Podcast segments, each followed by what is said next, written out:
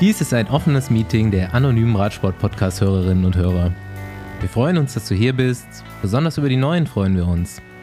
Und in Anlehnung an unser Ziel ist die Teilnahme auf Menschen begrenzt, die tief in der Radsportsucht stecken. Solche, die auf dem Weg dahin sind und alle anderen. Wenn du glaubst, dass du ein Problem mit Radfahren hast, bist du hier genau richtig. Wir besprechen hier gemeinsam unsere Probleme und versuchen zusammen noch mehr Leute reinzuziehen. Mein Name ist Bastian Marx. Meiner ist Paul Voss. Und meiner Andi Stauf. Und Rafa ist wie immer der Dealer unseres Vertrauens. Nächste Runde Trainingrunde, gesponsert von Athletic Greens. Buongiorno ragazzi e ragazzi. Der Besenwagen-Kabinenservice macht sich bereit und befüllt die Smoothie-Gläser. Du hast sie gerade in deinem Bussessel bequem gemacht. Wir haben abgelegt und bevor die Reise mit uns richtig losgeht, kümmern wir uns wie immer um dein leibliches Wohl. Und das heißt bei uns nicht nur leckere Snacks, nein, im Besenwagen kannst du uns beim Wort nehmen. Uns liegt dein Wohlergehen nämlich so am Herzen, dass wir es aus 75 Richtungen mit Vitaminen und Mineralstoffen befeuern. So viele Goodies packt unser bewährter Partner nämlich in den wohl besten Smoothie, seit es Busreisen gibt.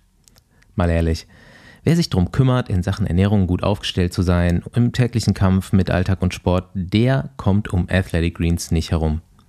Du trinkst Athletic Greens morgens als erste Mahlzeit des Tages und bist in alle Richtungen abgesichert. Energie und Konzentration, Regeneration, Stressabbau, deine Verdauung, deine Darmgesundheit und dein Immunsystem sind getuned und helfen dir, dich vom Alltags- oder Trainingsstress zu erholen. Es wird also maximal schwierig, dich aus der Ruhe zu bringen. Du hast Unverträglichkeiten, auch kein Problem mit Athletic Greens. Athletic Greens treibt nicht nur die Besenwagen-Crew an und wenn du Lust bekommen hast, nicht nur im Bordbistro bei uns Smoothie zu exen, dann geh auf athleticgreens.com slash Besenwagen. Lass dir die Greens bequem monatlich nach Hause liefern. Mit Besenwagen gibt es sogar Goodies wie Travel Packs und Vitamin D-Öl dazu. Und solltest du innerhalb von 60 Tagen nicht zufrieden sein, gibt es den Invest von Athletic Greens zurück. Oder du kannst dein Abo pausieren. athleticgreens.com slash Besenwagen for the win. Ich muss mich erstmal bedanken eigentlich. Jetzt eigentlich habe ich, das habe ich letzte Sehr Woche gerne. vergessen. Sehr gerne. Ja, nicht bei euch. Das habe ich letzte Woche bei der Aufnahme vergessen. Aber in der Woche davor haben mir einfach so, weiß ich nicht, 15 Leute auf verschiedenen Medien geschrieben, so gute Besserung. Man hört im Podcast, dass du krank warst zum ersten Mal. Ernsthaft? Ernsthaft? Ja, geil, danke. Hat mich gefreut Warst- auf jeden Fall, diese Anteilnahme. Ja, ich war ein bisschen, ich hatte ein bisschen die Nebenhöhlen dicht. Wie viel? Ist ja schon so zwei Wochen her. Aber haben die Leute gehört? Direkt. Hm. Ah, Besenwagen. Ja, Ist ich richtig nicht gute gehört, aber Familie. auch nachträglich noch gute Besserung. Alles gut. Ähm, jo, zu diesem ersten äh, seltsamen Tagesordnungspunkt hier. Wintererkenntnisse. Ich glaube, das passiert mir jedes Jahr aufs Neue und aufs, jedes Jahr aufs Neue wundere ich mich wieder komplett. Aber ähm, kennt ihr das auch? Beziehungsweise habt ihr auch merkwürdige Stellen, an denen ihr schwitzt? Immer wenn ich, wenn ich im Winter wieder. Jetzt. Ja, ja, genau. Immer wenn ich im Winter anfange, äh, lange Hose zu fahren, wird mir wieder bewusst, dass ich am rechten Knie am meisten schwitze. wenn ich mich so ein bisschen anstrenge, dann ist immer so ein Punkt innen am rechten Knie nass. Pro, probier doch mal Deo drauf zu schmieren an der Stelle. Ein gutes Experiment. So, ein- so ein Antitranspirant. Nee, also nicht, dass ich wüsste. Also ich, dieses Gefühl, dass man denkt, man ist äh, zu kalt angezogen und dann auf einmal zu warm. Aber das ist ja eher ein Ja. grundlegendes Problem. Aber ich finde es erstaunlich, wie viel man am Bauch schwitzt. Das wird einem auch nur Ja, im stimmt. Winter bewusst. Ne? Mhm. Weil im Sommer stimmt, passiert das ja. Also, ja. ha- merkst das nicht und dann so fährst Du halt im halt Winter mit einer langen Hose und dann auf einmal so alles nass. So die ganze, der ganze Träger von der langen Hose und so. Ähm, Ja, wollte ich auf jeden Fall mal sagen. Finde ich, find ich seltsam. Also, ja, im ja, Sommer das ist mit halt dem auch. Knie finde ich auch seltsam, muss ich sagen. Also, das linke schwitzt auch, aber viel weniger. Aber woran merkst du das? Hast du dann, also da formen sich wirklich so tropfenförmige nasse Flecken. So erstmal so drei, Ernsthaft? vier kleine runde Flecken und dann wird es so ein bisschen größer. Also es wird jetzt nicht wirklich groß, diese Stelle, aber also, Das weiß ich nicht, wie so ein bisschen. Daumen vielleicht so groß. Das ist echt. Äh, Das hatte ich noch nie. Ja, Ich ich denke mir, ich denk mir An auch so, keinem, an keinem Bein. ich denke mir halt auch so, das hat keiner. Oder? Also meldet euch, wenn ihr auch solche Probleme habt. Vielleicht kann man dann doch noch mal eine neue äh, Selbsthilfegruppe gründen. Vielleicht brauchst Ja, du so so, normalerweise sind. Hosen ja am Knie so manchmal so verstärkt, ne? Oder besonders Ja. warm. Vielleicht brauchst du da so genau das Gegenteil. Naja, ich glaube, auf der Rolle, so die wenigen Male im Leben, wo ich auf der Rolle saß, war das auch so. Dann läuft es da auch ah, so runter. doch, doch, jetzt, doch, klar. In der Kniekehle, klar. Ja, nee, auf der nicht Rolle sitzt. Kniekehle. Ist vorne bei mir. Ach, vo- okay, jetzt verstehe ich es noch weniger. Bist du sicher, dass das Schweiß ist? ja, Nicht Kniekehle- irgendeine andere, Blut, Kniekehle nicht einfach. verstanden. Aber vorne, das ist echt weird. irgend so ein Ja, entzündeter Schleimbeutel, der sich auspresst. Naja. Ja, genau. der Hoffersche Tut auch immer so weh. Das tut auch immer so weh, rechts. Ja, und dann habe ich mich die Woche mal wieder auf einen Hinweis auch von Besenwagenhörer, habe ich mich mal wieder um die Kategorie Was macht eigentlich gekümmert, aber nicht zu früh freuen, ist jetzt auch nicht wirklich was bei rausgekommen. War ein guter Ansatz mit Marzio Brosegin, wer kennt ihn nicht?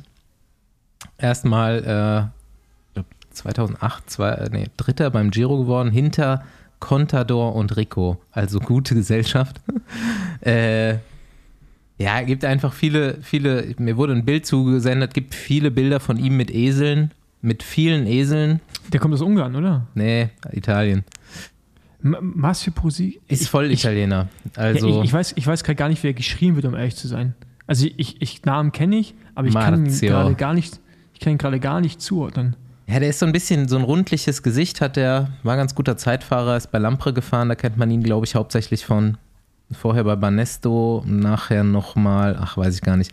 Naja, auf jeden Fall hat der sich im Veneto so ein Weingut gekauft und züchtet Esel noch zusätzlich. Aber das war dann auch schon die Geschichte und die war dann doch auch nicht für eine ganze Ausführung Nee, hier Hört tauglich. sich nicht so spannend an.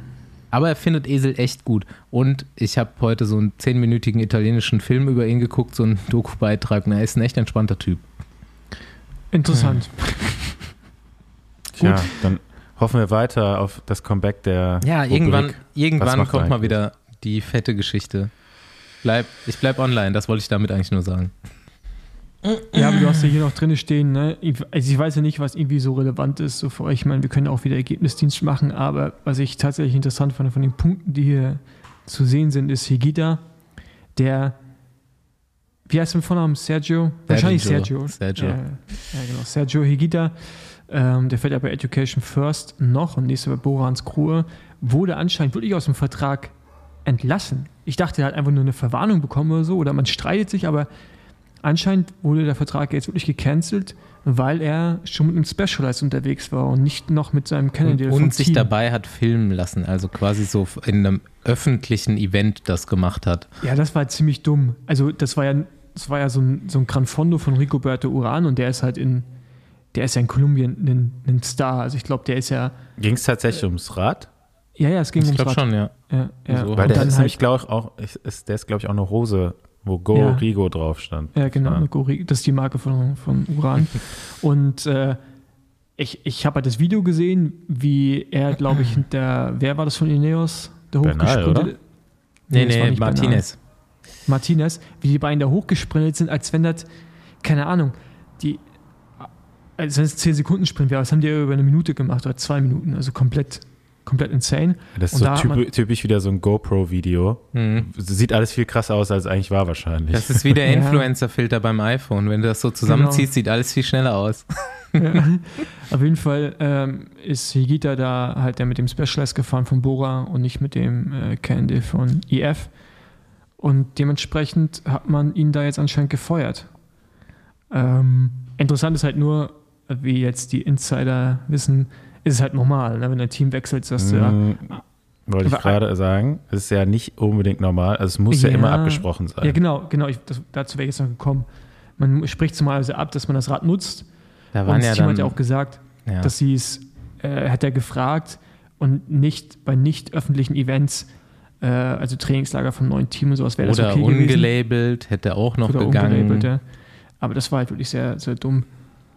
Und jetzt gibt es so einen kleinen Shitstorm Richtung IF, was ich. Ja, ist schon, also man denkt halt so von außen, es ist schon so ein bisschen kleinkariert auch vielleicht, aber. Nee, aber ich meine, das ist halt in dem Fall, ne, ist ein riesen Event und das war ja dann auch irgendwie im Fernsehen und so und das ist schon nicht gut und man hat, wird ihn ja auch nicht umsonst bezahlt haben. Mhm. Weißt du, und äh, Kennedy wird auch einen Teil seines Gehalts tragen, von daher finde ich das legitim. Also, ich würde es ich würd's jetzt schlimm finden, wenn es jetzt passiert wäre auf Grundlage, dass irgendwie beim, beim Training, wo er es nicht unbedingt gewollt hat, dass man es sieht, ähm, dass man das halt aufgrund dessen, aber das ist halt so ein, so ein großes Event, wo Fernsehkameras, also wo man wusste, dass sie da sind, das ist halt nicht so smart. Tja, sind wir wie jedes Jahr wieder an dem Punkt, wo der Radsportkalender einfach nicht mit einem normalen Kalender übereinstimmt. Ne? Mhm. Immer in diesem Monat oder anderthalb Monaten, wo man eigentlich ja mit dem alten Arbeitgeber schon gar nichts mehr zu tun hat und schon auf einem neuen Teamtreffen, Teamtrainingslager, alles ja, mit dem zwei neuen Monate Team eigentlich, ist. oder? Sind das ja schon fast. Ja, ja, ja, so. Sind halt Also hau sagen wir jetzt, hauptsächlich die zwei, Mitte die jetzt Oktober kommen. geht ja. Mitte Oktober. Ja, sind es eigentlich schon fast zweieinhalb Monate, ne? Ja.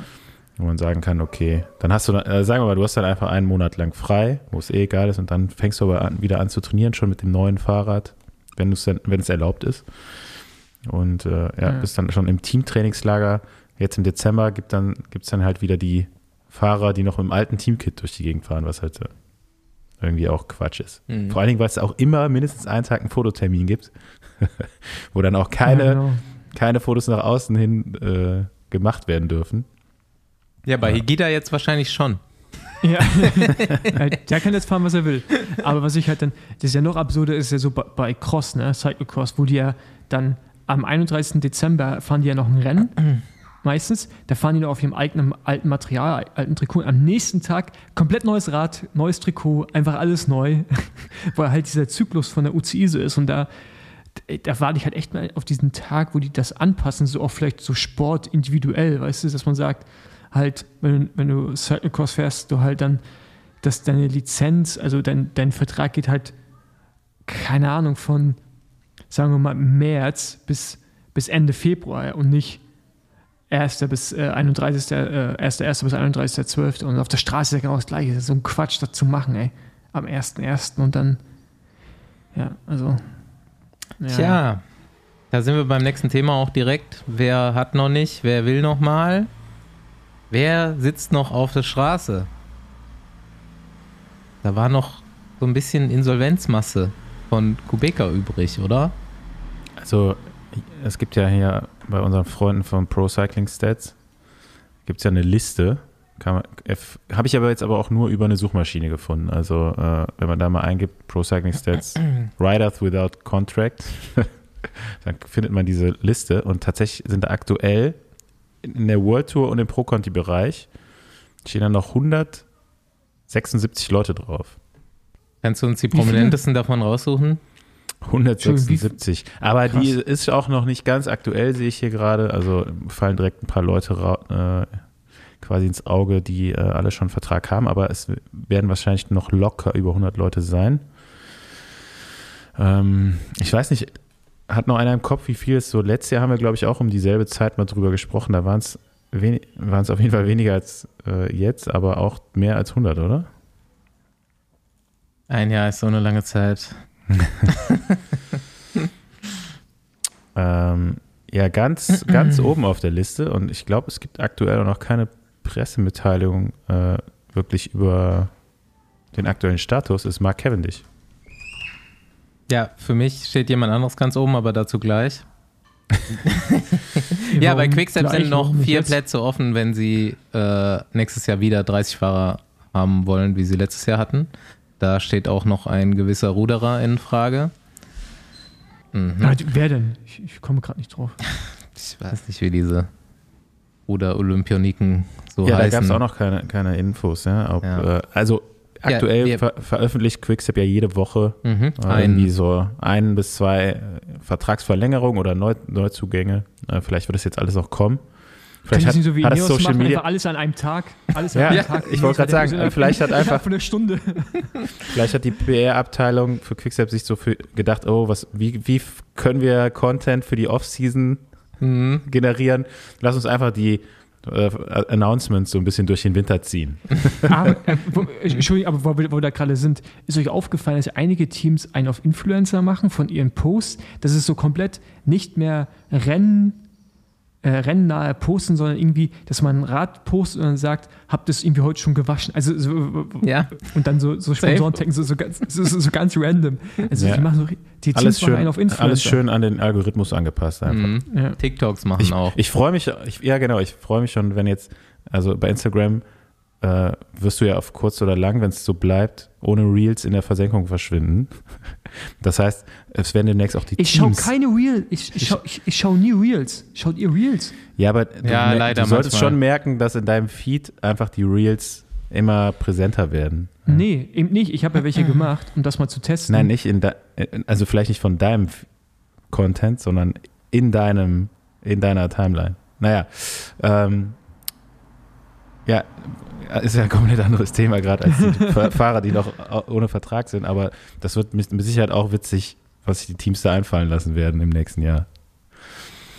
Ähm, ja, jetzt steht hier noch, stehen natürlich noch einige Fahrer von Quebecer Assos mit auf der Liste. Pozzo Vivo, äh, anscheinend noch kein ah ja, auch noch. kein Team-Announcement. Der allse- unser bekannter Niki Terpstra steht hier noch drauf. Ja, aber der Ähm, bleibt ja anscheinend bei äh, David Ja. Energy. Aber gibt es ja auch noch nichts zu. Die haben auch eine Menge Neuzugänge schon. Ähm, Mikkel Nieve hat, glaube ich, schon gesagt, er hört auf. Kann das sein? Genau, eigentlich schon, ja. Ähm, dann haben wir hier leider auch noch Jampi Drucker drauf, äh, der auch noch keinen Vertrag für nächstes Jahr hat. Da weißt du doch mehr. Wie sieht das aus? Chancen? Ja, ist natürlich jetzt äh, der 9. November, wo wir gerade aufnehmen. Äh, die Plätze sind rar. Ähm, aber wie immer kann da jederzeit irgendwie was passieren. Ja, Ja, Ähm, das Witzige ist ja, also unser Freund Max Walscheid hat ja mittlerweile auch was gefunden. Ähm, jetzt so bei dieser, bei diesen Fahrern, die noch übrig sind von Kubeka, es ist ja nicht ausgeschlossen, dass die doch auch noch mal einen Sponsor finden, oder? Ja, aber dann pro Conti, ne? Aber ich glaube nicht, World Tour geht dann nicht mehr. Mm, Ja, äh, ist nicht ausgeschlossen. Mhm. Allerdings musst du jetzt auch sehen, äh, du hast jetzt hier äh, natürlich noch einige Fahrer auf dieser Liste drauf, die noch keinen Vertrag haben oder einfach noch nicht äh, bekannt ist, dass sie noch einen Vertrag haben. Ähm, aber letztendlich ist ja schon die, die Qualität vielleicht auch gar nicht mehr da, um Mhm. ein konkurrenzfähiges Team auf die Beine zu stellen. Und irgendwann muss man halt sagen, okay, ähm, das macht jetzt auch einfach keinen Sinn mehr. Wir versuchen nach einem Jahr wiederzukommen oder ja, man geht halt irgendwie in den PKT-Bereich und ähm, aber da aktuell keine, keine neuen Infos hier von meiner Seite aus. Auf jeden Fall stehen da noch einige Fahrer drauf, ähm, die aber tatsächlich auch schon fast alle über, weit über 30 Jahre alt sind. Also vielleicht sind da auch einfach ein paar dabei. Also der, der erste, sag ich mal, der jetzt hier so ein bisschen jünger noch ist, ist Phil Bauhaus, aber der ist doch, glaube ich, auch schon Hm, da sollte eigentlich schon. Ja, ich bin auch mal nicht dabei. Also ich bin mir ziemlich, ziemlich sicher, dass er da Ja. bleibt. Ähm, Ja. Ja, das ist das ja immer das, vorwegnehmen. das ist ja immer das Seltsame, dass da einige Verträge irgendwie schon längst gemacht sind und irgendwie aus irgendeinem Grund nicht veröffentlicht. Ja, du Ähm, hast gerade eben gesagt, äh, Max Walscheid ist ja auch schon veröffentlicht worden, dass er Mhm. zu Kofidis geht. Und ähm, da ist ja jetzt Viviani weg. Jetzt frage ich mich, sprintet nächstes Jahr Max Walscheid wieder? Oder Zeit fahren wieder zum Sprint umbauen. wobei, aber die haben ja auch Brian Kokar geholt, ne? Das ist ja schon. ja, gut, aber der ist ja, ist ja komplett unterschiedliche Rennfahrer, ne? Ja, aber dür- dürfte jetzt eigentlich erstmal so der Sprinter sein bei denen, ne? Mhm. Ja, ist ja okay. Ja. Ich denke, Max Walscheid hat sich ja sowieso ein bisschen davon wegentwickelt. Aber auch ein ge geiles äh, Duo, deutsches Duo hat sich da jetzt gebildet. Simon Geschke und Max Walscheid. Mhm. Ja, unterschiedlicher wird's nicht, unterschiedlicher geht's kaum. Ne? Ja, also wer äh, mein Hauptaugenmerkkandidat ist, ist Spurgi. Lang nicht mehr vorgekommen im Besenwagen, nach, nach, nachdem er uns mehrfach einen Korb gegeben hat. Man kann es nicht anders sagen. Äh, aber früher gern genannter Protagonist hier. Äh, ja, bei Bora irgendwie nicht mehr auf der Liste, aber auch kein Retirement bekannt gegeben. Mal sehen, was da kommt. Ja, weißt du was? Nee, Ja, ich, wei ich weiß nur, dass er, glaube ich, nicht aufhören will, eigentlich. Ja, aber er macht ja schon Influencer jetzt gerade. Also er hat ja jetzt schon so. In der Therme. Macht- Ja, genau, und dann auch mit so GoPro-Werbung und sowas. Also äh, der, der, der, der, der entwickelt sich schon. Ich glaube, der guckt schon, äh, wer noch eine Marke machen kann. Ey, ich ich meine, der kann ja bestimmt auch Privatier machen, oder? Also der hat sich ja bestimmt saniert jetzt erst bei Bora und ähm, also ich kann Können verstehen, und er weiß. wollen ist ja immer noch ein Unterschied. Vielleicht Ja. fährt er demnächst Gravel. Paul. Das kann sein. Wenn ein Kollege, ja, du, ich werde bestimmt neue Kollegen bekommen. Deswegen trainiere ich jetzt ja auch wieder professionell. Ich Ist auf glaube, Bur Burgi wäre eigentlich auch wie geschafft für diese Gravel-Events, oder? Das ist ja so Einfach- Nee, nee. Dieselmotor immer schön laufen lassen. Nee, das ist eben nicht, das ist eben nicht so simpel. Also, nee. Also, ich, ich, ich sag, Straßenfahrer, reine Straßenfahrer, die brauchen eine Zeit, um sich daran zu gewöhnen. Brauchst schon ein bisschen Hintergrund auch, was äh, Technik angeht, Fahrtechnik und so, Offroad. Kommt ja drauf an, auf, aufs Rennen, oder? Ja, aber es ist, ist schon nicht so einfach. Also, ich meine, ich hoffe ja immer mal, dass, dass wir bei meiner USA-Reise machen und äh, du dann da drüben Gravelrennen mit deinem Straßenrad fährst, mit, äh, mit normalen Bremsen und dann sagst, naja, braucht man kein Gravelrad. Ähm, Macht er eiskalt. das macht er eiskalt, ja. Ich habe heute äh, eine Instagram-Story von Heino gesehen, also Heinrich Hausler, wie er Ja, mit habe ich auch gesehen. Paul Martens, Mhm. viele Grüße, sah jetzt nicht so, nicht so begabt aus auf dem Mountainbike, muss man sagen. Äh, Simon Geschke, beide mit dem Mountainbike, wahrscheinlich irgendwo im Schwarzwald über so einen, einer der bekannten Trails da. Er sah auf jeden Fall präpariert aus, die Strecke, wo die so lang gefahren sind. Und so in, in der letzten Sekunde äh, filmt Heino dann quasi sein Rad, mit dem er da unterwegs ist. Und das war halt einfach nur ein Crossrad. Ja. Und die beiden Aber- anderen im Fully darunter. ja, Straßenfahrer sind schon, also das Ding ist ja, mit Straßenfahrer fühlt man sich ja immer relativ gut auf dem Mountainbike auch. Ne? Man denkt, man hat es richtig drauf und sieht aber einfach nur scheiße aus. Also äh, mich eingeschlossen. Also das sieht ja, ich fahre ja nächstes eventuell auch Mountainbike-Rennen und ich habe jetzt schon, jetzt schon riesen Respekt davor. Oh, das auch noch. das auch noch, ja. Ah, aber ein bekanntes großes Mountainbike-Rennen oder Ja, es ist bekannt und groß, aber nicht das. Also, aber, also nicht, immer noch kein Cape Epic, Paul? Nee, aber ich habe ich hab eine Anfrage bekommen von einem, äh, von, von, von einem, von einem sehr äh, guten Sportler, der eventuell seine Karriere beendet und dann gefragt, ob er, ob er mit mir zusammen das machen möchte oder ob ich das dann mit ihm machen Kann, möchte. kannst du jetzt nicht sagen, wer? Nee, das möchte ich nicht, weil wir haben noch nicht weiter drüber geredet, aber ich glaube, nächstes Jahr wird es nix. Ähm, Äh, Kannst du das mal kurz sagen und wir schneiden das dann nachher raus? Wir, wir, wir, wir, piep, wir piepen das einfach. Nee, nee, aber also ich, ich hoffe, dass ich 2023 da mit einer, äh, ja, mit einem, mit einem kompetenten äh, Partner am Start stehen kann. Und das ist nicht Andi Stauf. Nee. Der ist zwar auch kompetent, aber Dann, Ja, Andi, Andi, wenn, dann lass uns fahren einfach. ja, ich kann auch einfach da hinkommen als Betreuer. ja, du kommst erstmal mit als Betreuer in die Staaten, würde ich sagen, oder? Wer hier übrigens auch noch in dieser Liste drin steht und da auch äh, jetzt vor kurzem mitgefahren ist, ja Lachlan Morton, ne? Ja, habe ich auch gesehen. Aber würde ich eigentlich Ja. fast behaupten, dass der eigentlich auch schon, die machen ja auch ganz langsam ihre Announcements jetzt, ne? Ja, und Hm. vor allen Dingen, der, der ist ja auch für, für die ganzen anderen Partner wichtig da, ne? Das darf man nicht vergessen. Ich glaube, Rafa ist weiterhin Partner und macht ja jetzt auch mit dem Frauenteam da, was Mhm. ich cool finde, dass Stimmt, da genau. kollaboriert mit äh, Tipico. Oh, da, ja, genau, das Team von äh, Tanja. Und ähm, genau, also ich denke mal, dass sie ihn behalten werden, alleine fürs Alternative-Programm. Kier Reinen ist jetzt ja auch ne, bei Track, hört so halb auf, der wird nächstes Jahr auch nur Gravel-Rennen fahren. Also ich glaube, da gibt es so ein paar Leute, die dann aufhören und dann so vielleicht in diese Richtung gehen und trotzdem in diesen Teams weiter irgendwie einen Platz haben. Nächste Runde Trainingrunde, gesponsert von Clark. Clark leistet uns mal wieder Gesellschaft auf der Fahrt nach Österreich. Und wer Clark schon mal im Besenwagen begegnet ist, der weiß, Clark kümmert sich um deine Versicherung. Richtig erwachsenes Thema, oder? Überleg mal kurz. Wann hattest du das Gefühl, erwachsen zu sein? Also ich habe da was relativ Konkretes im Kopf. Ich habe irgendwann mal so richtig realistisch geträumt, es ist schönes Wetter und ich mache blau von der Schule und gehe Radfahren. Dann bin ich aufgewacht und habe überlegt, warum hast du eigentlich so lange nicht mehr blau gemacht? Die ernüchternde Antwort, ich war bereits zwei Jahre selbstständig. Ganz ehrlich, so richtig leicht geht mir das auch nach zwölf Jahren noch nicht von der Hand. Aber da gibt es zum Glück Unterstützung von Clark. Kurze Vorstellung.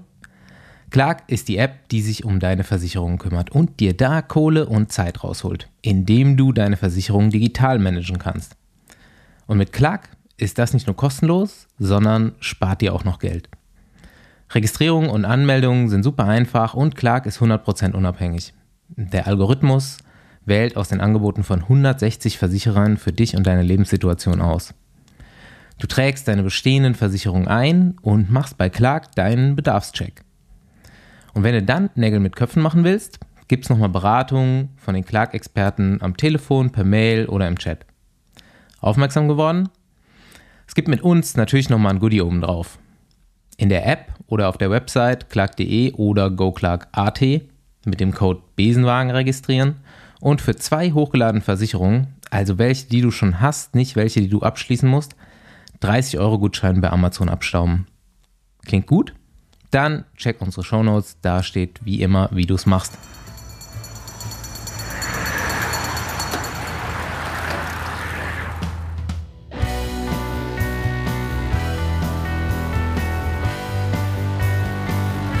Gut, Freunde der Sonne. Besenwagen mal wieder nach Österreich gefahren. Schon vermisst, lange nicht gewesen. Wahrscheinlich nur so vier Folgen oder so. Ich weiß gar nicht mehr, wann wir zuletzt da waren. Nach Angard in der Nähe von Kurfstein und wir besuchen Helmut Dollinger. Und äh, wer jetzt sich fragt, wer ist das? Wir haben mal wieder so einen Mann aus der zweiten Reihe. Viel zu tun im Profiradsport, aber selten im Kameralicht. Hallo Helmut. Hallo, Servus. Hi. Yo, der Helmut, äh, der Spitzname ist Heli. Den find ich- Der Helmut. der Helmut. Spitz, Spitzname Heli finde ich schon, seit ich das zum ersten Mal gehört habe, einfach großartig. Ja, ist eh vielleicht nicht zu lange, das ist dann, äh, das ist dann Qual ein bisschen, also Heli oder ja. Aber mit, mit 52 muss der eh bald überlegen, äh, also ab 50 wäre vielleicht, dass man wieder zum Helmut wird, dass man den Kindernamen lieber, lieber jünger bleiben. abbaut. Ja, ja. also, also, der, der Heli ist quasi nicht der Helikopter, sondern so der, Der Helmut. der, der Helmut. Der Helmut, ja, als Kind immer schon der Heli oder, ich weiß nicht, Paul, du warst vielleicht auch mal der Pauli oder, Nee, ich, war immer der, Das- ich, ich, bin immer, ich bin immer noch der Fossi, leider. okay. Ja. Äh, aber keiner darf mich Fossi nennen da draußen übrigens. Das ist jetzt nicht. das war jetzt keine Aufforderung.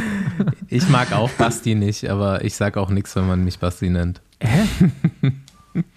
nee, ich dachte, dein ri- richtiger Name ist Basti. Nee, Bastian. Basti, Spitzname Bastian. Genau. Jo. Ja, lass doch mal auflösen, was du machst. äh, Helmut Dollinger ist seit schon gar nicht so kurzer Zeit hauptamtlich Trainer bei Bora. Äh, wir hatten schon den Dan Lorang hier. 2016, um genau zu sein, glaube ich. Ne? Genau. Mhm. Und äh, ja, man kennt ja so ein bisschen Dan Lorang, der dann, ich würde mal sagen, das heißt dann bei euch Head of Performance ist wahrscheinlich. Und Ja, genau. ähm, dahinter stehen aber noch so ein paar Trainer. Und einer davon bist du. Und wir ähm, lösen heute mal auf, wen du so alles trainierst da, was du dann bei Bora machst, wie die Aufgaben so verteilt sind und ähm, wie du da hingekommen bist, erstmal. Mhm. Und äh, wie schwer zu erraten ist, kommst du irgendwie auch aus dem Radsport, oder? Ja, genau. Also ich bin, boah, ich habe, glaube ich, ganz am Anfang, also ich habe Fußball äh, gespielt, wie jeder äh, oder wie viele. äh, genau, und dann äh, habe ich Triathlon begonnen, so wie die ersten Triathlons waren, so Mitte der 80er Jahre. Habe mir dann die Fußgelenke und die Knie ruiniert, weil äh, wegen allem, wegen schlechtem Material und zu guten Motor und schlechte Technik und viel Laufen und ja. Und dann blieb nur Radfahren übrig. Das hört sich auch nach. Radfahren an, Entschuldigung. Das hört sich großer Motor, schlechte Technik in allem. Das, sich- Ja, das, das aber- ist so Radfahren. Bei Radfahrer anfangen, einen Sport zu machen, der nicht Radfahren ist, äh, kriegen sie es meistens konditionell sehr, sehr gut hin, aber der Rest funktioniert nicht so ganz gut. Na, immer, Ja, genau, aber verletzungstechnisch ist natürlich Laufen dann prädestiniert für Auer. da waren halt dann so Ermüdungsbrüche in die Fußgelenke. Ich bin recht äh, fragil gebaut, also was bin ich, 1,88 Meter und äh, jetzt mehr, aber damals halt 68 Kilo oder 67 und das ist halt alles so dünn gebaut. Und da natürlich mit dämlichen Schuhen, ich glaube, ich bin da immer mit Wettkampfschuhen gelaufen, weil, ach ja, die gehen ja so gut, äh, war das natürlich äh, alles Banane. Das kenne ich ja auch auf jeden Fall. ja, und von dem ist dann einfach das Radfahren übrig geblieben und da bin ich dann gleich bei der Elite bei uns eingestiegen also eben mit 18 begonnen mhm. Ja, eben guter Motor, äh, bin auch gern leichte Gänge gefahren. Also es war dann, äh, habe dann relativ bald alles so Bergrennen und so Sachen gewonnen und dann bin ich halt so Österreich-Rundfahrt und so Sachen gefahren. Genau, mhm. und ja, irgendwann mit über 30 war dann die Frage, äh, wen interessiert es, ob ich jetzt äh, noch einmal 18. bei der Ödur werde. Ähm, ja, habe dann begonnen eben mit der Trainerausbildung und ja, das ist jetzt ziemlich genau seit 2000 bin ich als Trainer tätig, also jetzt seit 20 Jahren. Und ähm, welche Ausbildung hast du da gemacht äh, als Trainer? Also jetzt, ich meine, Deutschland ist ja irgendwie A, B, C und dann äh, ja, genau. Olympiatrainer auch noch irgendwie, glaube ich, als Stufe. Wie ist es bei euch? Na, na das ist bei uns, bei uns gibt es an, wie heißt denn das? Äh, also auch drei Stufen. Also damals hieß Lehrwart, dann den Trainer Grundkurs und dann den Trainer Spezialkurs. Und da äh, ja, habe ich halt alle drei Teile, das ist so über drei Jahre. Und wobei ich bin sowieso eher der Freund der Praxis. Also ich glaube, was ich, was ich in meiner Karriere gelernt habe und äh, ja auch äh, zehn Jahre meiner Karriere mit SAM gefahren. Also ich habe 1991 die, die erste also ein SM gekauft und ja, Schweinegeld natürlich. Aber da lernst halt, das ist halt alles Praxis und lernst halt brutal viel. Und von dem hast ja, also ich habe dann ja später mehr referiert, als, als dass ich selber gelernt habe. Und also bei den Ausbildungen, bei den Trainerausbildungen. Und äh, ja, das ist ein, ein, Großteil von der Praxis, was ich einfach mitgenommen habe. Von okay, dem ich jetzt auch natürlich noch profitiere. Ja, also hast du nie noch irgendwie dann ein Studium gemacht an die Richtung? Äh, nein, genau. Nee. Also ich habe festgestellt, dass ich relativ viele Sportwissenschaftler trainiere. Dann haben wir gedacht, da muss ich jetzt nicht Sportwissenschaften trainieren, dass ich dann. äh, ja, meine Frau ist auch Sportwissenschaftlerin, die war Profi-Triathletin. Und von daher, ja, mit dem Wissen ist schön, aber Praxis kommt mir fast wichtiger vor. Es ist halt ein gewisser Kompromiss natürlich oder Zusammenspiel aus Theorie und Praxis. Ich habe da so bei der Recherche so ein paar alte bekannte Namen mal wieder getroffen, die du äh, schon trainiert hast, bevor du dann zu Bora gekommen bist. Und einen, also so, weiß ich nicht, wie oft er jetzt hier schon genannt wurde, aber wir müssen ihn auf jeden Fall demnächst jetzt mal einladen, Alban Lakata. Mhm. Ähm, Thomas Rohregger, Dominik Röhls, den habe ich heute noch nach dir gefragt. Den hast du auch ja, mal trainiert. Dominik, ja, das war so, äh, eben Thomas Reuker war dann bei Milram. Und ich glaube, ah, in der Zeit hast du ihn trainiert? Ja, davor auch. Der wohnt ja im Nachbardorf. Und, ja, war, ähm, war mein Teamkollege zu dem Zeitpunkt. Ja, ja, genau, genau. Von daher kenne ich dich. Und da war dann irgendwie, ja, dann haben wir den Dominik noch äh, im Team, ob dann äh, hat mich Jochen Hahn gefragt, ob ich ihn äh, betreuen würde. Und ja, natürlich gern. Wir sind da legendäre Skitouren gegangen. Also Dominik Röls bei der Skitour ist natürlich ein Highlight. War, war der damals schon da, so eigentlich? ja, ja, klar war der damals so. natürlich. Ähm, es, es gibt, dass wir mit Dominik mal einladen hier, es gibt so viele Geschichten. Ich weiß, da muss ich noch vorher fragen, ob man die erzählen darf oder nicht, aber der war schon immer so legendär. Aber da habe ich mal direkt eine Frage kam das von dir mit der, mit der Schuhplatte in der Mitte vom Fuß? Ja, bei Thomas, genau. Äh, also bei Roriker war es von mir, beziehungsweise, äh, ja, da, das ist ja vom Götz Heine, ich weiß nicht, sagt euch der was? Äh, aus dem bayerischen Raum, Physiotherapeut, ehemaliger Trainer sogar vom Ralf Denk, also aus der Ecke und der hat ja dann irgendwie mal jahrelang oder jahrzehntelang rumgerudert mit seiner Mittelposition äh, und die ist schon gut, aber ich würde sie jetzt nicht mehr propagieren, weil es einfach, das ist mir zu viel Stress gewesen. Also, ja, Ja. Ich, ich weiß nicht noch, wie, wie Rohregger damals, das war so teamintern immer so ein bisschen so ein Ding und dann Dominik wahrscheinlich dann, glaube ich, 2010 war er bei dir, ne? Glaube ich dann, denke ich mal. Weil da Ja. hat er mich, da ist auch probiert, die Position. Also so richtig in der Mitte vom Fuß. Ja, genau. Okay. Ganz in der Mitte. Ja. Mhm. Ah, das funktioniert, das ist super, aber du streifst halt vorne beim Vorderrad, äh, wenn du gerade eine richtige Position hast. Und ja, wer sagt dir denn, dass es besser ist? Und dann schauen die zwölf Profis, die gerade um dich rumfahren, äh, blöd an. Und dann zieht du schon einmal 30 Watt einfach vom Selbstvertrauen. Und dann, Es gibt auf jeden Fall immer richtig Beef bei sowas. So richtig- ja, klar, das ist. Jeder rastet aus, auf jeden Fall, kann ich mir schon vorstellen. Ja, und dann sitzt du ja natürlich äh, ganz locker drei Zentimeter tiefer. Mhm. Jetzt schaust du ja einfach auch bisschen behindert aus und das ist nicht gut fürs Selbstvertrauen.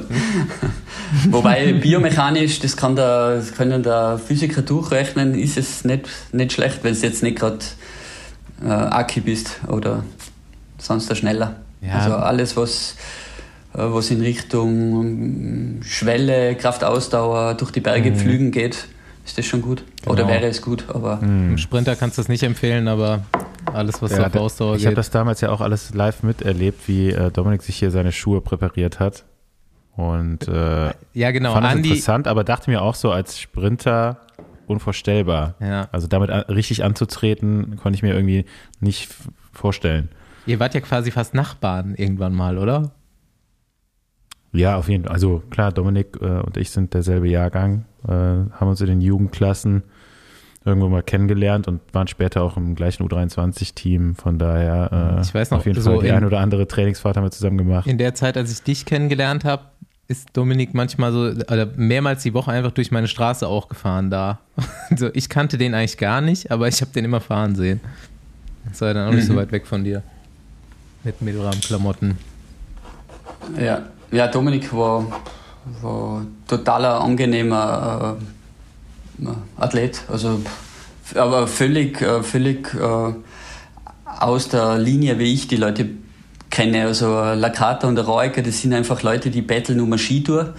Und ja, wo soll denn Dominik eine Skitour gehen? also, äh, ja, war, einfach ein bisschen eine Umstellung, äh, auch für mich als Trainer, aber das spielt ja jetzt sowieso. Also alles, was jetzt in dem modernen Radsport ist, ähm, ist ja das Gleiche, weil wenn du Mitte, Ende Januar Rennen fahren sollst, dann spielst du nicht viel Skitouren, das ist ganz klar. Hm, Was gibt's denn noch? Oder gab es noch weitere Stationen auf dem Weg zu Bora? Aber wenn ich das richtig verstanden habe, bei Milram warst du jetzt auch nicht so fest im Team drin, oder doch? Na, gar nicht. Das war, ähm, ich habe Thomas weiter trainieren können, weil ich weiß nicht, das war wahrscheinlich ein Wunsch von ihm. Es war auch zu der Zeit, glaube ich, gar nicht so wie jetzt. Äh, dieses, äh, ihr habt, also wie bei uns bei Bora Hans Grohe, wir, haben, wir sind vier hauptberufliche Trainer, die für irgendwas äh, sieben, bis, sieben bis neun Fahrer zuständig sind jeweils. Mhm. Wer sind die vier? Und, äh, Dan Lorang, Hendrik Werner und Silvester Smith. Mhm. Genau. Und ja, totaler cooles Quartett auf jeden Fall. Also irgendwie äh, alle ein bisschen anders äh, und das macht es aber total lässig. Da, ja, könntest jetzt über jeden eine Stunde reden, was es so für Vögel sind und was, was jeder so für Spezialgebiete hat. Aber es ist auf jeden Fall total, total lässig. Und ich glaube, das hat es einfach früher, ich weiß nicht, Fossi, du weißt das, äh, das hat es bei Milram in, der, in dem Sinn ja nicht gegeben, oder? Dass da zugewiesene Trainer waren. Nee, ich hatte auch meinen eigenen Trainer und es gab keine Teamtrainer. Jochen hat so ein bisschen die jungen Rennfahrer begleitet, aber der Rest war eigentlich ja, immer extern. Und ich will auch sagen, dass selbst als ich dann bei NetApp, also bevor du gekommen bist zu Bora, als ich noch bei Bora dann war, 2015, da hatten wir auch keine, keine Teamtrainer, war auch alles äh, ja, Eigenverantwortung. Und erst so wirklich mit, mit dir dann und mit Dan hat sich da wirklich auch strukturell was geändert. Ja. Denkt ihr, das ist eine gute Entwicklung so? Also, oder hat das Nachteile? Ja, das ist, also ich finde es äh, super gut. Also wenn ich mir jetzt die Betreuungsqualität vom, vom Thomas Reuger damals anschaue, also wie ich ihn betreuen konnte, ich war ja quasi nicht eingebunden in in einen Rennkalender oder da, äh, gehen wir in ein Höhentrainingslager oder nicht. Also das ist ja jetzt, äh, das funktioniert so gut und äh, absolut nicht vergleichbar. Und natürlich auch, ich bin ja jetzt freigespielt. Also ich habe ja jetzt, ich habe ich habe noch vielleicht fünf Hobbysportler so rund ums Haus, mhm. äh, wo ich nicht Nein sagen kann oder die ich schon ewig betreue, aber äh, sonst sind meine acht beim Bohrer meine, meine Athleten und äh, kann alle Zeit für die da verwenden. Und das ist natürlich ganz eine andere Qualität. Und auch wie man jetzt mit den sportlichen Leitern in Verbindung ist, äh, sei es damals oder im Frühjahr äh, mit Enrico äh, Beutschke gewesen oder mit den äh, sportlichen Leiterkollegen oder jetzt mit Rolf Alltag. Also es ist ganz es ist, äh, massiv viel Kontakt natürlich. Denke ich auch, dass das deutlich besser ist als früher. Äh, man muss sich das überhaupt mal vorstellen, dass das noch gar nicht so lange her ist, dass sowas nicht gab. Und es gibt ja auch teilweise immer noch Teams, die nicht so arbeiten, aber ähm, ja, also es ist auch, wenn man mal in andere Sportarten guckt, gibt es das überhaupt nicht, dass irgendwie so jeder seinen eigenen Trainer hat und macht, alle machen so ein bisschen das eigene Ding. Mhm. Ähm, ich würde ja auch eigentlich immer so weit gehen und sagen, hey, am besten wohnen noch alle an einem Ort und haben noch eine bessere Betreuung mit Physiotherapie etc. Ja. Aber äh, das hat sich ja noch nicht so etabliert im Radsport. Aber ich würde schon fast behaupten, das wird irgendwann mal so sein.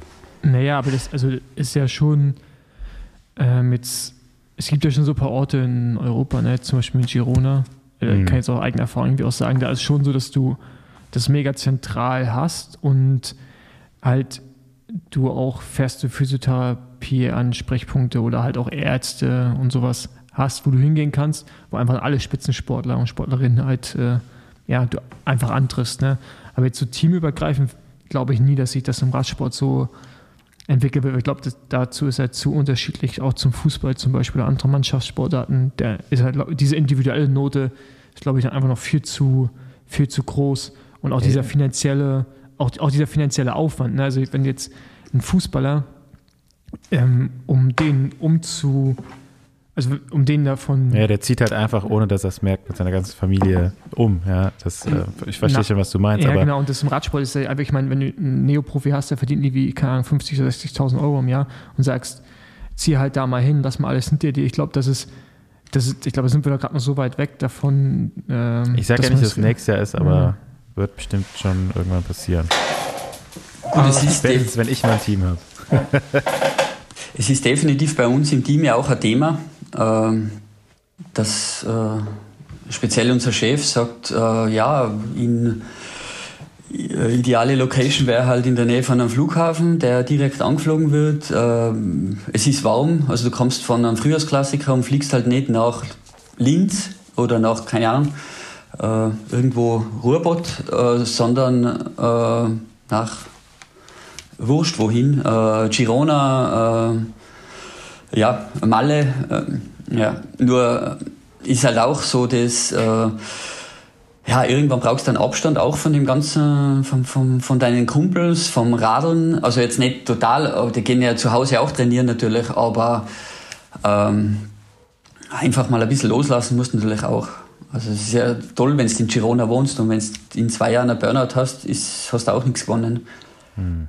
Und es ist eben nicht so, dass man zusammen äh, Fußball spielt, dass man zusammen trainieren muss. Klar, die ganzen physiotherapeutischen Maßnahmen, aber die haben sie ja zum Teil zu Hause. Also die wohnen, keine Ahnung, also die, meine drei Österreicher, die können immer in irgendeinen Olympiastützpunkt massieren gehen. Also das ist null Problem für die. Oder dass sie Spätzeln haben, wo sie das machen können. Und ich denke, das ist beim Ben nicht anders. Und äh, ja, ja. Aber ähm, es ist ein heißes Thema bei uns gerade auch. Ja. Ich habe eigentlich direkt auch mal irgendwie so eine Anschlussfrage. Wie ist denn bei euch die, die Rollenverteilung dann innerhalb äh, des Coaching-Teams? Also ich meine, wir wissen, dass Dan Head of Performance ist und ja auch sehr präsent, ne, auch so medial. Aber habt ihr da irgendwie hinsichtlich, keine Ahnung, Studien lesen oder neue Sachen entdecken aus anderen Sportarten vielleicht auch rübernehmen? Habt ihr irgendwie eine Rollenverteilung? Oder ähm, macht das am Ende dann doch alles Dan, der dann quasi losgehen muss und schaut, dass immer irgendwie ihr auf dem neuesten Stand der Technik seid? Das, das ist definitiv die, die, die Stärke vom Dan und, und auch seine, sein Aufgabenfeld. Und natürlich, dass er, er ist einfach unser Chef. Also ganz klar, er, er leitet die Coaches Calls. Ähm, das ist genau, genau, also einer in einer, wir sind vier Coaches und einer muss da die Führung übernehmen. Und da ist er genau der, die richtige Person. Vom Wissen, vom Auftreten. Das wäre jetzt nicht mein Ding. Also, bei uns hat jeder so seine Fahrer, die zugewiesenen, oder die, die halt schon ewig bei einem sind und mit dem, also jetzt, weiß nicht, äh, äh, Lukas Böstelberger zeigt jetzt nicht auf und sagt, äh, ja, und jetzt probiere einen anderen Trainer, weil ich war jetzt 2021 gut und jetzt will ich dann richtig gut sein. Wäre legitim, dass das jemand macht, aber ist jetzt auch nicht der Fall. Also jeder, jeder Coach hat so seine Athleten und, und drüber gestülpt, wie gesagt, einfach diese Führungsposition vom Dan und das ist super stimmig und gibt überhaupt keine Probleme im Team. Und habt ihr dann irgendwie so einen, so einen Leitfaden, wie ihr zu arbeiten habt? Oder also ich meine, du hast ja sicherlich einen anderen Ansatz als vielleicht Dan. Ne? Du sagst, du, du bist so mehr der. Oder Hendrik. Also, oder Hendrik, ja. Und wie, also erstmal, das gibt es einen Leitfaden und dann, wie werden die Sportler, gerade die neuen Sportler, zugeteilt? Ähm, ist ja manchmal auch schwer, das frühzeitig zu erkennen, wer irgendwie menschlich auch zusammenpasst und wer nicht. Und wer vielleicht auch einen anderen Trainingsstil benötigt. Also du wirst ja sicherlich die Sportler anders trainieren als den, Ahnung, Henrik vielleicht auch, oder? Ja, gut, wir arbeiten mit Today's Plan, äh, mit der Trainingsplanungssoftware. Da, wir sehen alle Pläne von, von den Kollegen. Wir, mm, gut, wir haben das jetzt nicht übertrieben, dass wir Sachen diskutieren, was weiß ich, jetzt schmeißen wir mal in Max Schachmann auf den Tisch und sagen, so, äh, aus allen Blickwinkeln schauen wir jetzt, was ist mit der Performance los. Äh, weil das ist dann, kann auch so aushalten, dass man natürlich mm, ja, sich auch reingrätscht. Man hätte einen anderen Ansatz und dann irgendwie muss der Linie durchziehen. Und mhm. äh, also wir sind eigenständige Trainer, also wir können unser Team komplett frei machen wenn es irgendwie, wenn jetzt einer, weiß nicht, eine richtige Schwäche hätte, äh, bringt die PS nicht aufs Pedal, dann könnte man das sicher, würde das sicher diskutiert werden. Aber es ist jetzt nicht, äh, dass man immer so ein Konzil abhalten, was ist mit dem, was ist mit dem, was würdest du machen, ich mache das so, was machst du. Ähm, das weiß nicht, ob das besonders gut wäre, wenn man sagt, wenn es eh funktioniert. Aber was ist denn funktionieren, wenn es bei einem Beispiel Patrick Konrad im Frühjahr nicht so funktioniert hat, wegen Stress, wegen Pech, wegen was der Kuckuck was. Und vielleicht hat es eh funktioniert, aber halt nicht so, wie sich der eine oder andere äh, gewünscht hat. Und es war vielleicht auch vom Training so gelegt, dass er zur Tour halt einfach einmal die ganze Tour äh, super performen kann. Dann, ja, was war dann falsch? Äh, soll man dann vom Frühjahrsweg ab, abgehen und vielleicht auch noch die den Saisonhöhepunkt dadurch vielleicht verhauen. Also irgendwo muss man ja auf der Linie bleiben. Ja, aber Und wie von da, ja. Äh, ja, schön. Also, aber wie, ich weiß nicht reinkriegen, aber wie schwer ist es dann, wenn es so im Frühjahr nicht so gut läuft und dann aber dem, dem Plan weiter zu folgen und sich davon nicht äh, kirre machen zu lassen? Also, ich weiß nicht, wie viele Nachfragen dann irgendwie auch im Team kommen, wenn die Resultate ausbleiben oder ich meine, die Tour jetzt zum Beispiel, Patrick hat es ja auf jeden Fall mal bestätigt, ne, dass der Weg der richtige war. Ähm, mhm. Aber ähm, ja, äh, ist es da manchmal schwer, da den, der Linie zu folgen? Ja, ich muss sagen, ich muss, muss mich fast ein bisschen loben, so also richtig an, äh, dass ich jetzt sage, wow, der konnte im Frühjahr gar nicht und Heli, was ist denn los mit dem Athleten? Ähm, das hatte ich jetzt noch nie.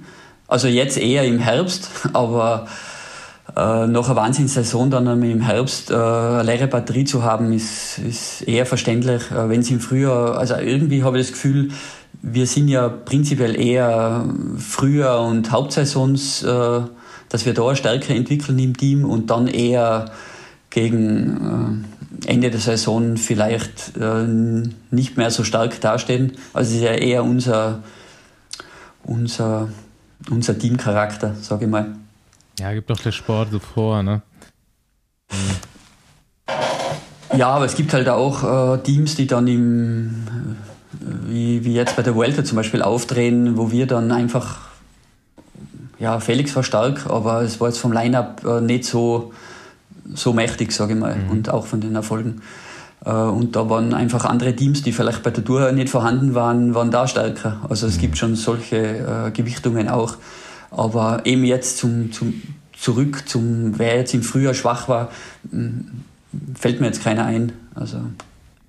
Nee, genau, ich meine ich mein das auch eher so allgemein, ob es dann manchmal schwer ist, so seinen eigenen Plan halt zu folgen, seinem Weg und sich nicht äh, kirre machen zu lassen mit, mit, dem, dass es vielleicht in dem Moment, ähm, also dass das Resultat quasi eigentlich nicht das widerspiegelt, was man an der Arbeit reingesteckt hat. So, das meine ich. Ja, das, äh, ja, das stelle ich mir nicht lustig vor. Also es ist sicher, äh, äh, sicher nicht toll. Ja. Aber, ah, das hattest du noch nie? Also nee, das, das äh, okay, ja, ihr wisst, also, äh, jetzt als Beispiel, äh, zum Beispiel äh, Cesare Benedetti hatte ja. jetzt einfach, äh, ja, äh, er macht halt immer seinen Job. Und, und ja, vor drei Jahren, äh, also er war da in der Sierra Nevada und wir hatten da mal die Philosophie, dass wir die, die Helfer auch in die Höhe mitnehmen, weil profitiert ja der Star auch von einem sehr starken Helfer, der von der Höhe profitiert. Und da war JJ eben in der Sierra und hat dann jetzt nicht geplant, aber einfach eine Giro-Etappe gewonnen. Ging halt alles zusammen und war, war genial, passte halt alles. Und, und, und zwei Jahre oder drei Jahre später war es halt einfach nur ein Arbeitsgiro. Und da gab es dann schon Stimmen, ja, war, JJ war schon mal stärker. Aber JJ hat halt 85 Renntage und hat 85 Tage, wo er, wo er seinen Job macht und der ist ja nicht lustig. Und da gab es mal so ein Aufflammen von, ja, wie schaut es mit JJ aus, wie sind seine Werte, was ist denn los? Und ja, gut, kann ja nie gescheit trainieren. Er fährt ja von einem Rennen zum anderen, dann hast du ein paar Covid-Kranke, dann hast du ein paar Gestürzte und wer, wer muss, wenn schickt den Rico hin? In JJ. Ja, was, was willst du da groß erwarten? Mhm. Äh, da, da, hat man halt nur 93% Leistungsfähigkeit. Nur. Ja. Aber das halt 80 Tage lang. Ja. Also, und dann eine fantastische WM. Also ich sehe unglaublich, was JJ immer macht. Das, Aber ja. das war so ein Hauch von einer Diskussion, genau. Ja, also der JJ ist ja eh, also keine Ahnung, ich meine, ich, also so, also wie oft der schon vom Karriereende stand oder davor, dass er keinen Vertrag mehr bekommt. Ähm, und auch immer unverdient, dass es überhaupt so eine Diskussion dann gab. Aber der ist halt ein unglaublich guter Rennfahrer. Und ich war auch froh, dass er dann bei euch endlich dann auch die Wertschätzung bekommen hat, äh, die er verdient hat. Ne? Also ich meine, natürlich mhm. der Etappensieg war die Krönung, aber ähm, sofort in der Zeit hat er ja nicht immer den, den leichtesten Stand so manchmal gehabt, äh, weil, weil man halt dann manchmal auch Helferdienste nicht richtig wertschätzt. Aber ja, ja ich glaube, ich glaub, das war ja, also wie gesagt, seit 2016 auf 17, seit Bora Hans Grohe, äh, bin ich ja im Team und da habe ich dann JJ bekommen als Athlet.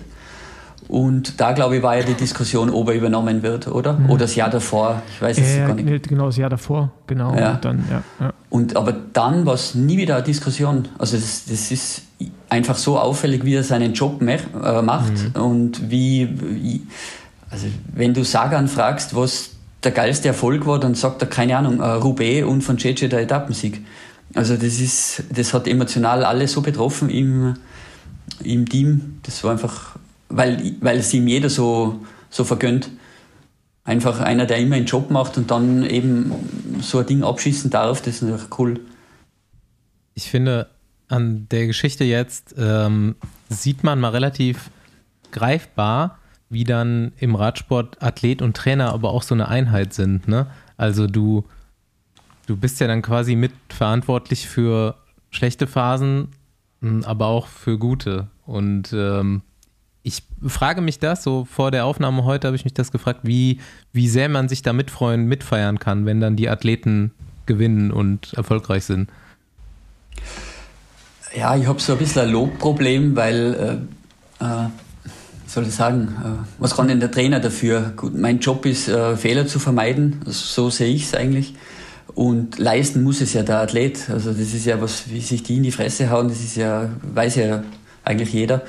Äh, und dass ich dann so, boah, das war jetzt mein toller gefinkelter Intervall, den ich mir ausgedacht habe, das ist ein bisschen, äh, könnte man dann auch einen Schlag ins Genick äh, von, einem, von einem Rennfahrer erwarten, wenn ich sowas sagen würde. Also ich freue ich freu mich, aber mich freut es viel mehr für einen Athleten und ich, ich leide aber wirklich persönlich auch mit, wenn es nicht so geht. Oder wenn es, ja, äh, Bösti, wenn er top vorbereitet äh, die Flandern-Rundfahrt äh, rocken will und dann in Quarantäne rumsitzt und, und auf der Rolle trainieren muss, da leidest wie ein Schwein als Trainer. Und schreibst dem da irgendwelche Rollenprogramme auf als Vorbereitung für die Flandern-Tour. Ich meine, das ist einfach, äh, da leide ich. Mhm. Also da ist man schon sehr, sehr ver verbandelt mit seinen Sportlern, klar. Ähm, fällt dir irgendwas ein, was du jetzt noch, ich meine, du hast selber gesagt, du bist Trainer seit 2000, jetzt schon über 20 Jahre. Was lernst du noch dazu? Äh, definitiv. Also das war äh, äh, definitiv die ganzen V2 Max Sachen, die von ja aus der Ecke vom Dan kommen sind. Ähm, äh, hochintensive Sachen. Also ich war viel mehr der, der Umfangtrainierer mhm. und habe auch meine Erorika hat einfach viel Umfang trainiert.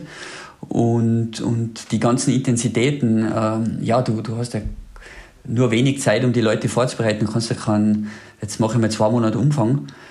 Äh, das, das spielt ja heute nicht mehr. Mhm. Also heute spielt es ja mal äh, ans Rad gewöhnen nach dem Urlaub, äh, ein Trainingslager und dann wird geschrubbt, weil dann ja richtig Rennen am, am Programm stehen. Und, und das ganze Ding kann ja auch nur funktionieren, weil man dann die Grundlage oder die, die aeroben Strukturen dann in, in der Höhe mal wieder zwischenzeitlich wieder nachtrainiert. Aber das ist ganz ein anderer, ganz ein anderer Ansatz. Und das, das habe ich übernommen und eben in mein Konzept einfließen lassen. Und das, ja, das funktioniert total gut. Und also da habe ich schon viel dazu gelernt, muss ich sagen. Mm, du hast schon noch ein anderes Thema angeschnitten, was mich interessiert hat, nämlich ihr, ihr bekommt ja A, super viele neue Fahrer nächste Saison und B, auch nochmal quasi die Hälfte der sportlichen Leitung in neu. Kannst du schon, man hat sich ja bestimmt schon mal getroffen oder gesprochen, kannst du schon was sagen, was sich so ändern wird oder was hast du wahrgenommen? Äh, jetzt, also wir hatten im Ötztaler Teamcamp, also so ein erstes Kennenlernen halt, mit Hüttenabend, ist uns auch passiert. Ja, und da war natürlich echt eine gute Stimmung und die neuen Fahrer, gut, die, äh, die werden da eh immer lässig aufgenommen. Äh, ja, es ist äh, auch ein bisschen gemäßigter jetzt geworden, kann ich berichten. Also Fossi weiß vielleicht noch, wie es bei NetApp war und bei Milram war es schlimm. Ja, es äh, war bei uns auch schlimm. Äh, und das ist jetzt einfach äh, gemäßigter und aber die sind alle herzlich willkommen worden und ja, also beim Teamtreffen im, im Ötztal waren von den vier neuen sportlichen Leitern drei da. Und Ach, sind also vier? Ich habe gar nicht vier auf dem, auf dem Schirm. Ja. Wen mhm. haben wir denn? Rolf Aldag, Thorsten Schmidt, Gasparotto. Und äh, Bernie Eisel. Äh, Bernie Eisel? Ah, das, das, ist jetzt, das wisst ihr noch gar nicht. Dann. das ist noch gar nicht, das können wir piepen vielleicht. Ich weiß nicht, ob das, ob das offiziell ist schon. Den piepen wir einfach. Ähm, Andi, wusstest du das? Nee. Okay, das ist jetzt, wenn Andi es auch nicht weiß, aber das ist cool.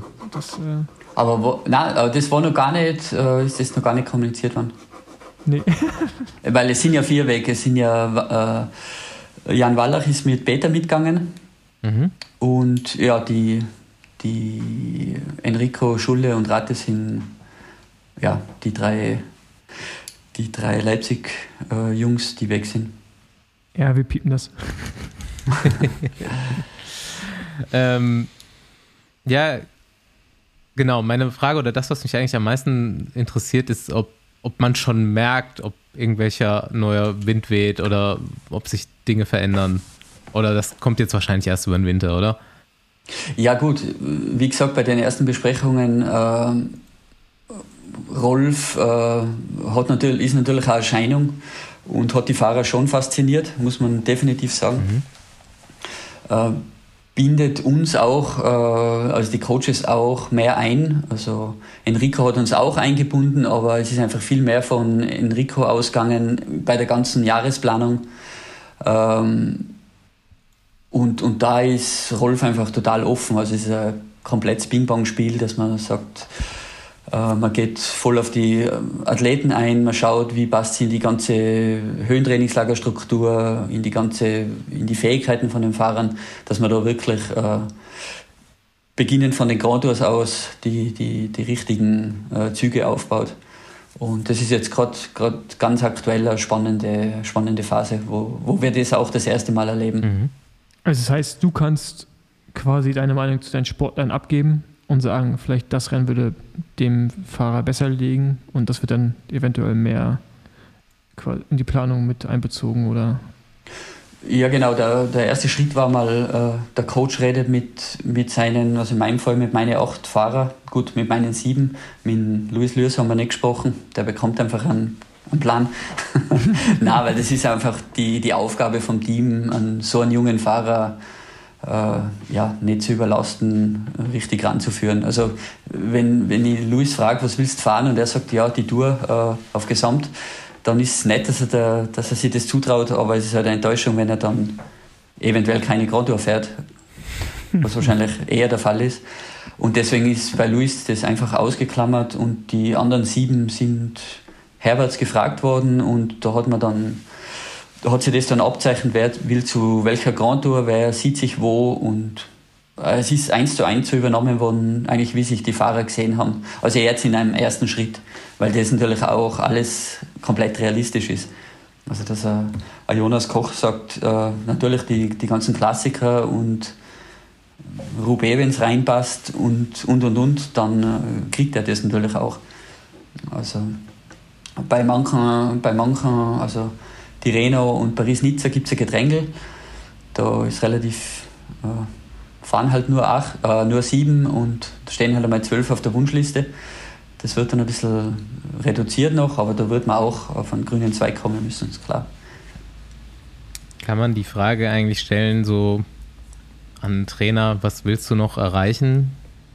Gibt es da eine Antwort drauf? Hm. Ja, äh, na, eigentlich äh, jetzt, ich habe jetzt, ich habe jetzt kein Ziel, dass ich sage, also zurzeit habe ich keinen GC-Fahrer.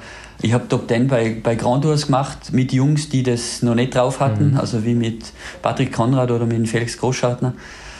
Äh, und auch bestätigt und, und ja, das, das ist toll und äh, klar, der Etappensieg von Bösti beim Giro war cool und heuer vom, von Patrick Konrad, der Etappensieg bei der Tour war super cool. Also das sind schon totale Highlights.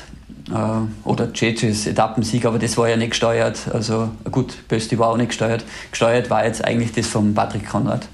Äh, wir haben gesagt, geh nicht auf GC und wenn die Möglichkeit besteht, äh, tobt ihn in Gruppen aus und dass er das dann so umsetzt, war einfach ja, für ihn geil und das ist echt eine Bestätigung für, fürs Trainer-Athleten-Gespann. Also das hat mir wirklich gefallen.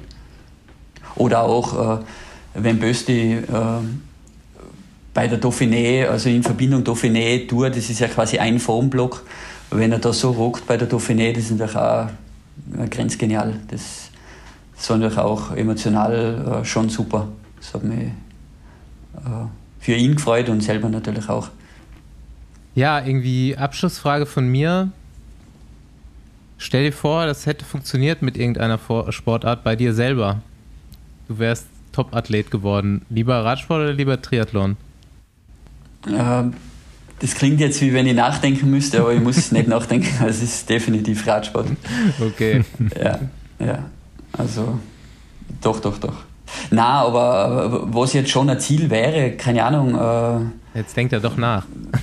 Wenn, ja, weil die, die, die Jungs haben es ja schon erreicht, jetzt was weiß mhm. ich. Äh, natürlich soll, äh, kann ich heuer auch wieder eine Tour-Etappe gewinnen, falls er sie fährt. Also das ist ja auch nicht ausdiskutiert, aber oder äh, man ist man trainiert Jungs, die dann mithelfen, dass egal wer dann äh, ein Podium bei einer Grand Tour macht oder vielleicht ein Grand Tour äh, äh GC-Sieg oder äh, Ben äh, haut sich mal irgendwo raus und äh, schießt eine Etappe ab, sowas. Oder Balzertoni. Balzertoni. Äh, ja, entwickelt sich von Jahr zu Jahr so weiter, wie es vielleicht passiert. Und, und ist in zwei Jahren im, im, im Tourkader, einfach weil er auch vielleicht reingehört, also nicht, weil es äh, weil wir vom Team aus wollen, dass er fährt, sondern einfach, weil er sau stark ist und weil er äh, alles checkt hat in der Zwischenzeit und das super performt. Also das wären, das wären Erfolge, wo ich mir denke, wow, einen von null Rennkilometer, wie im Fall von Toni jetzt, auf innerhalb von zwei Jahren zu einem Tourstarter machen, das wäre schon, wenn das funktionieren würde, das wäre schon äh, wahrscheinlich äh, nicht vergleichbar mit irgendwas. Wir drücken die Daumen. Ja, also meine Abschlussfrage wäre irgendwie, hast du schon mal bei einem Fahrer gehabt, dass du gesagt hast, okay, das sind krasse Werte, was ich hier sehe, sei es im Kurzzeitbereich, also keine Minute bis hin zu längeren Ausdauerbelastungen von einem von deinen Sportlern, wo du dachtest, okay, das ist, äh, das ist echt krass. Weil bei mir ist so der Sieg von Pösti bis im Kopf geblieben, äh, beim Giro damals, weil ich das schon ziemlich krass fand, was er auf dem letzten Kilometer da gemacht hat. Ähm, mhm. Ich weiß nicht, vielleicht hast du irgendwas anderes im Kopf oder ist da gar nichts, was dir so, was so herausgestochen ist?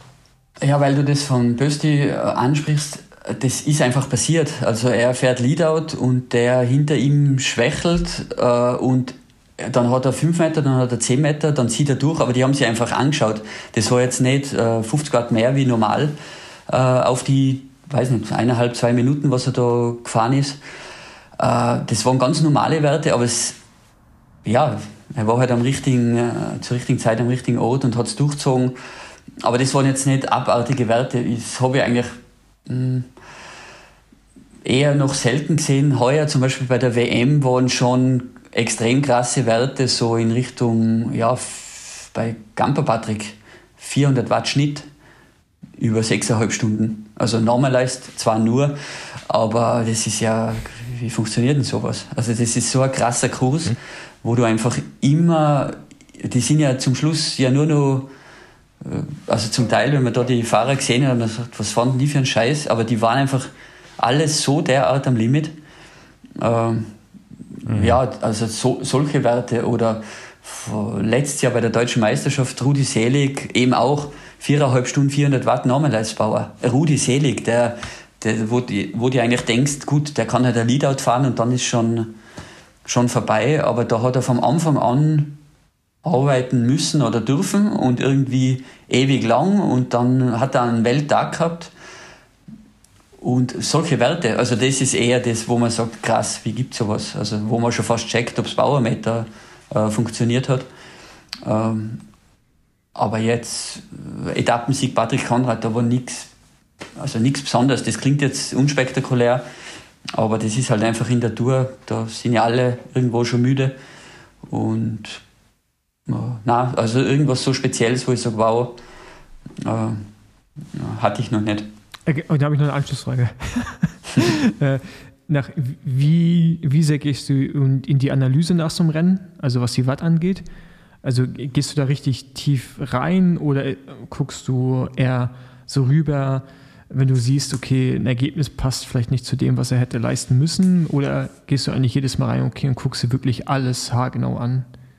Wenn es jetzt um längere Anstiege geht und der soll äh, Beispiel wie der Patrick Konrad bei der Dauphiné, da war er mit, ja, da ist er einfach einmal 40 Minuten Karrierebestwerte gefahren. Also so schaue ich mir meine Fahrer an. Äh, was ich mir oft anschaue, weil ich habe ja auch in meiner Riege viele Helfer. Äh, ja, wie, da gibt es die Weber, also ich analysiere viel mit Golden Cheetah und da gibt es die Weberbalance und da siehst halt einfach, wie tief ging der während, dem, während der Etappe oder während dem Eintagesrennen. Mhm. Und das, ja, das, das sagt dann sehr viel. Oder wann im Rennen ging er tief. Also wenn er JJ Benedetti am Anfang von der Giro-Etappe einfach einmal zweieinhalb oder drei Stunden von Beginn an nur quasi im roten Bereich ist, dann brauche ich mich nicht wundern, wenn er äh, beim vorletzten Anstieg dann äh, mit den Sprintern wegschwenkt. Äh, ja, könnte er noch drüber beißen, aber es ist einfach super professionell, dass er wegschwenkt. Äh, aber er hat absolut seinen Job, seinen Job im Vorfeld gemacht. Das ist eben da bei der Weberlos extrem gut und das ist so mein, mein, mein Lieblingstool, wo ich sehe, wie äh, so quasi eine schnelle Analyse von, von ja. einem Rennen. Kennst du das, Paul? Ja, es gibt das ähnlich bei WKO. Mhm. Ja. Also ich nutze halt Trainingspeaks und WKO. Mhm. Genau. Alright, Andi, willst du noch was wissen? Na klar. also ich hätte jetzt mal eine Frage, wie ihr euren, also nach welchen Kriterien erlaubt ihr euren Fahrern das Skifahren? Also zum Beispiel in meiner Karriere war es immer so, dass in, meinem, in meinen Verträgen drin stand, ich darf halt gewisse Sachen nicht machen. Da war immer Skifahren mit dabei. Und äh, bei euch im Team ist das schon relativ verbreitet. Also es gibt natürlich jetzt einen Anton Palzer, da kann man jetzt von vornherein sagen, okay, der kann das, der, der darf das auch im Training machen. Ähm, habt ihr da irgendwie, sagen die dann einfach, ja, okay, wir können das? Oder gibt es überhaupt so, ein, so, eine Klausel bei euch im Vertrag? Wie, oder müssen sich jetzt am Teamtrainingslager in Sölden, muss da sich jeder mal auf die Ski stellen und dann äh, sagt ihr, okay, der darf und der nicht? ja, witzigerweise, wir waren Skifahren und äh, wir waren ja drei Tage in Sölden und haben genau den Vormittag erwischt, wo es nicht schön war für Skifahren, weil gut musste ja auch irgendwie organisieren. Und ähm, ja, da gingen alle. Also Higuita ist das erste Mal am Ski gestanden. und das war, ich war jetzt nicht in seiner Gruppe, weil äh, ich war in der Tiroler Skilehrergruppe irgendwie drin. Aber äh, das war sicher ganz spaßig. Gut, die waren ja auf dem Idiotenhügel. Also die sind ja nicht am Gletscher, die waren auch am Gletscher, aber halt im, im, flachen Abschnitt und äh, die Balzers und äh, ja, ganz viele können sehr gut Skifahren. Also das, äh, ich, ganz ehrlich, ich weiß es nicht, ob es ein Verbot gibt. Äh, ich schicke meine Leute äh, auch zur Skitour. Also ich, ich muss mich mal erkundigen, nicht, dass ich da immer im Graubereich rum. ich glaube, das wäre mittlerweile schon aufgeflogen, weil man sieht ja von den Sportlern, äh, oder zu, ich kann mich erinnern, auch noch im, im Frühjahr, ne? also zwischendurch immer mal wieder hier so eine Skitour drin, ja, was ja, mit Sicherheit auch Sinn macht. Aber, Helmut äh, trainiert ja halt auch hauptsächlich Leute, so die im Alpenraum wohnen. So. ja, ja, genau. Ja, ja na, ähm, halt ein bayerisches Team, so, ne? Ist halt anders als ja. Quickstep. Na, wobei, was weiß ich, im, im März einmal, wenn du heimkommst und gerade eh eine Phase hast nach, egal was ist denn da, äh, nach der Baskenland-Rundfahrt und du sagst, äh, jetzt habe ich einen Ruhetag und ich gehe einfach einmal am Vormittag bei, bei, bei 10 Grad plus auf einer gut präparierten Skipiste fahren und setze mich dann auf eine Hütte und, und genieße die Sonne und immer, es gibt ja die Seele auch noch, die irgendwie äh, sich gut erholen soll, äh, ja, das ist doch eh alles gut. Skifahren sollst du halt können, aber das ist ja lange nicht gesagt, dass jemand, der gut Skifahren kann, gerade die tun sie ja dann weh, weil sie meinen, mhm. jetzt setze ich mal einen, einen Supercarver in die eine Superspur hin und dann reißt er die Bandeln ab, weil ja, weil der Holländer reinfährt. ja. Ah, ja, cool. Hm. Dann können wir, glaube ich, Danke sagen, oder? Gibt's ja, was? auf jeden Fall. Ja. Ja, äh, Gerne. danke, dass du unsere kleine Bustour mitgemacht hast hier im Besenwagen. Und ähm, ja, okay, jetzt noch meine letzte Abschlussfrage heute ich nochmal hinterher.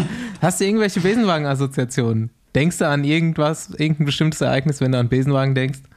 Ja, ja, äh, ich bin auch als Rennfahrer mal in in, in Nordspanien, was war denn das? Irgendwo da bei Santander oben eine Rundfahrt gefahren. Also war halt eine Amateur-Rundfahrt und bin dann abgestiegen und war dann auch in so einem einfacher so 50-Sitzer-Bus, wo halt dann die, die Leute eingesammelt wurden. Und einer wollte eben nicht einsteigen und den ist der Buschauffeur dann zusammengefahren. Also der hat den dann der hat den niedergestreckt und dann ist er auch eingestiegen. Also das, das war mein einziges Mal, wo ich in einem, in einem Besenwagen war, Besenwagen 50-Sitzer Bus einfach und wir waren ja schon, ich weiß nicht, einfach 20 Minuten hinten, keine Ahnung, ich glaube, ich war krank und ja, und dann war das so, den hat der Windböe erwischt und der Buschauffeur Ja, ja. hat nicht ausweichen können und dann hat er so umbeckt und dann hat er ihn auch aufgeladen.